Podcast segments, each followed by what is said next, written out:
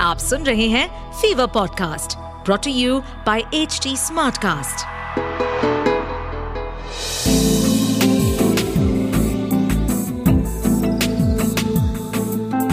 एक अधूरी कहानी। एक अधूरी कहानी कहानी वाला देव के साथ। सुबह का वक्त था। सर्दियों के मौसम में लखनऊ की अपनी ही एक आलस भरी अंगड़ाई होती है। घने कोहरे के साथ आँख खुलती है और चाय की चुस्कियों के साथ नींद। लेकिन आज जरा गर्मी ज़्यादा लग रही थी। खिड़की का पर्दा हटा के बाहर झांका तो मयंक ने देखा तेज धूप थी। कुछ समझ नहीं आया। तेईस दिसंबर का दिन था और आज ऐसी धूप कैसे हो सकती है? पिछले एक दो साल से एक बात बहुत ज़्यादा सुनने को मिल रही थी। Global warming. दो साल पहले ही 1988 में, यूएसए के एक साइंटिस्ट जेम्स हैंसन ने इस पे एक बड़ा सा लेख भी लिखा था। फ़िलहाल भारत में भी कह रहे थे कि अब नई नई कंपनीज़ खुलेंगी, बाज़ार का उदारीकरण किया जाएगा, खोल दिया जाएगा भारतीय बाज़ार, जिससे बड़ी बड़ी विदेशी कंपनीज़ यहाँ अपना सामान बनाएँगी और उसे बेचेंगी। और हम भी विकसित देशों में अपनी जगह बना पाएँगे। लेकिन एक देश जो जात पात धर्म मज़हब और तरह तरह के प्रादेशिक पचड़ों में ही ज़्यादातर फंसा रहता है, वो सिर्फ़ विदेशी कंपनीज़ के आने से दो चार बड़े बड़े मॉल बनाने से और अच्छी सड़क बनाने से कैसे विकसित हो जाएगा? ये देखने वाली बात ही थी। और मनुष्य के विकास के साथ, मनुष्य जाति के विकास पे, ये एक दूसरे से कितने अलग थे। इसी पे लखनऊ यूनिवर्सिटी से पीएचडी कर रहा था मयंक। पढ़ाई लिखाई में बहुत ही तेज था वो। बेहद समझदार और शांत स्वभाव का था। तीन भाई बहनों में सबसे बड़ा और पिताजी के गुजरने के बाद माँ और भाई बहन का ख्याल रखने के लिए पढ़ाई के साथ साथ एक कॉलेज में पढ़ाता भी था। डिग्री पूरी होते ही सरकारी प्रोफेसर बन के आराम की ज़िंदगी भी तय थी। लिहाजा सब ठीक ठाक था। वो खुद तो किसी ऐसी शक्ति में नहीं मानता था जिससे संसार की उत्पत्ति हुई हो या जो सर्वशक्तिमान हो। लेकिन माँ और उसका छोटा भाई दोनों ही उसकी नज़रों में बेहद अंधविश्वासी और भक्ति के नाम पे आडंबरी थे। इस बात पे अक्सर घर में महाभारत भी होती रहती थी। लेकिन मयंक और उसकी बहन, जो घर में सबसे छोटी और सबकी लाडली थी, नाम था प्रिया। ये दोनों एक तरफ़ से अंधविश्वास के खिलाफ लड़ते रहते थे। दो दिन पहले ही मयंक की माँ प्रिया को लेकर लखनऊ से जरा दूर बाराबंकी के देवा शरीफ गई थी। शायद टेंपो में बैठ के गला नहीं ढका होगा। तो प्रिया को ठंड लग गई। उसी रात से 103 बुखार चढ़ा हुआ था। उतरने का नाम ही नहीं ले रहा था। मयंक अभी तक दो डॉक्टर घर बुला के दिखा चुका था। लेकिन दोनों का कहना था कि शरीर का तापमान ज़्यादा होने के अलावा और कोई दिक्कत थी ही नहीं उसे। अजीब बात यह थी कि उसका तापमान भी माथे पे हाथ रखो तभी समझ आ रहा था। थर्मोमीटर भी सब ठीक ही दिखा रहा था। लेकिन दिक्कत यह थी कि चेहरा बुखार से तमतमा रहा था और प्रिया पलंग से उठ तक नहीं पा रही थी। पूरे घर में डर और मातम का सा माहौल छाया था। आज जब सवेरे धूप निकली तो मयंक ने सोचा, प्रिया को छत पे धूप में बिठाएगा। शायद सूरज की गर्मी से ही कोई फ़ायदा हो। उसने माँ से काढ़ा बनाने को कहा और प्रिया को गोद में किसी बच्चे की तरह उठा के छत पे ले गया। छत का लोहे का दरवाज़ा खोलते ही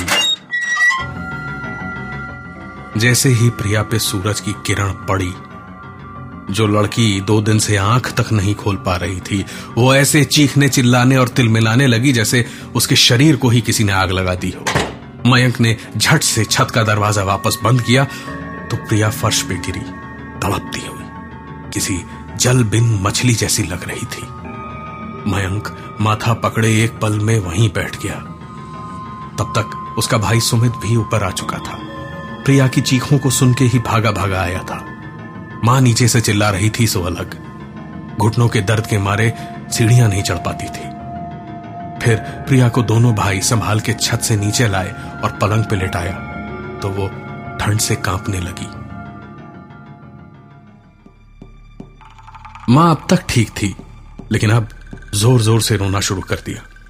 मयंक ने प्रिया को कंबल उड़ाया तो थोड़ी सी ठीक हुई, लेकिन बेहोश अभी भी थी।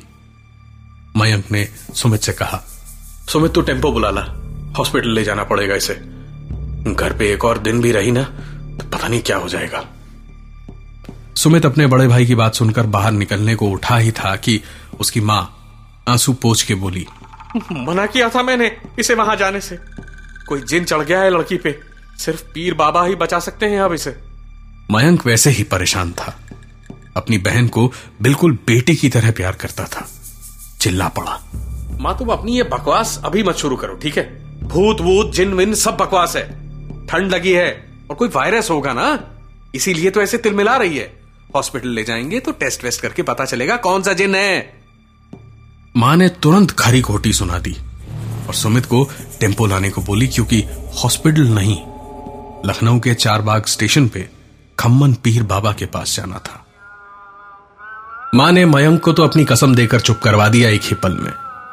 आज बृहस्पतिवार, यानी जुमेरात थी, और हर जुमेरात बाबा का जादू सर चढ़कर बोलता था। और कहते हैं, उनके यहाँ हर सवाली की मुराद पूरी होती थी। टेंपो आया। माँ और सुमित, प्रिया को अच्छे से शॉल में लपेटकर मफलर और टोपी से उसका चेहरा ढककर धूप से बचाते हुए उसमें बैठे। मयंक पीछे पीछे अपने स्कूटर पे आता रहा। स्टेशन के रिजर्वेशन काउंटर वाली बिल्डिंग से दरगाह जाने का रास्ता है। टेंपो वहीं रुका। माँ और भाई के सहारे प्रिया उतरी। कराह रही थी कमज़ोरी से। मयंक भी पीछे पीछे पहुँचा। स्कूटर खड़ी की और तीनों के पीछे चलने लगा। आती जाती ट्रेन की आवाज़ के साथ साथ हवा में एक खूबसूरत लोबानी सी खुशबू थी।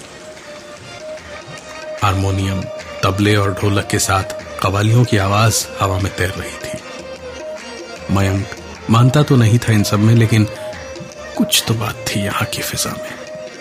इतनी परेशानी के बावजूद ज़बरदस्त सुकून सा छा गया था। माँ ने आँखों से एक दुकान की ओर इशारा किया तो वहाँ से मयंक ने फटाफट चादर और फूल वगैरह खरीद लिए और चलने लगे तीनों उधर। शाम का अंधेरा छा रहा था। दरगाह जगमगा रही थी। बस दरगाह की चौखट लांगते ही प्रिया किसी आदमी की आवाज़ में चिल्लाने लगी। हाथ पैर चलाने लगी। माँ और सुमित दोनों मिल करके उसे काबू नहीं कर पाए। तिनके की तरह उठा के फेंक दिया उसने दोनों को एक ही झटके में। मयंक ने माँ को तो पकड़ लिया, लेकिन सुमित करीब दो हाथ दूर जाके गिरा। चोट तो आई थी, लेकिन उससे कहीं ज़्यादा बहन की फ़िक्र थी चेहरे पे। कवाली गा रहे लोग रुक गए और उनका गायक वहीं से बोला मैंने कहा था ना एक दिन तो खुद मेरे पास आएगा और मैं तुझे पूरी तरह खत्म कर दूँगा। आज वही दिन है।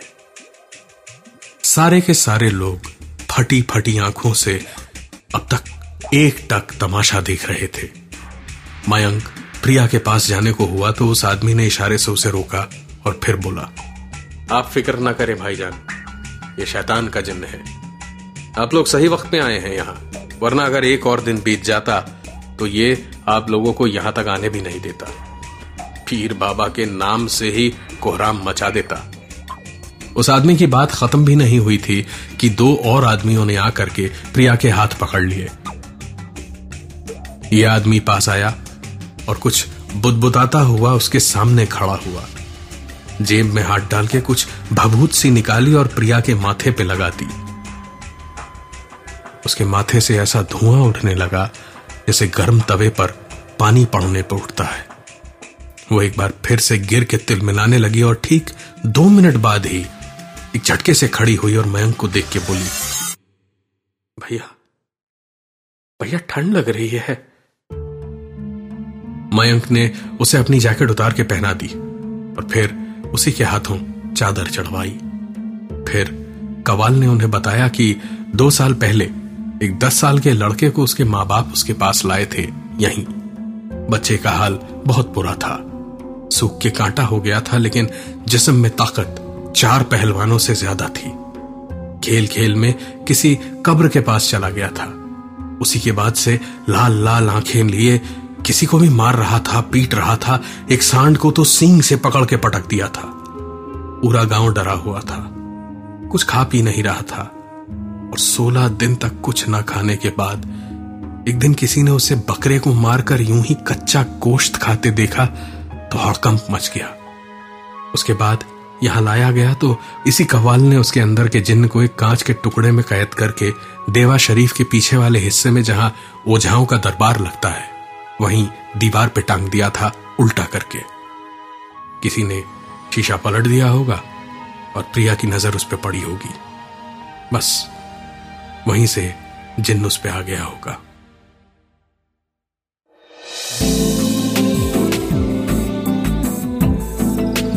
आप सुन रहे थे एक अधूरी कहानी। कहानी वाला देव के साथ। प्रेजेंटेड बाय फीवर नेटवर्क इस पॉडकास्ट पर अपडेटेड रहने के लिए हमें फॉलो करें एट एच डी हम सारे मेजर सोशल मीडिया प्लेटफॉर्म पर मौजूद हैं। और ऐसे पॉडकास्ट सुनने के लिए log on to W W W dot H D smart cast dot com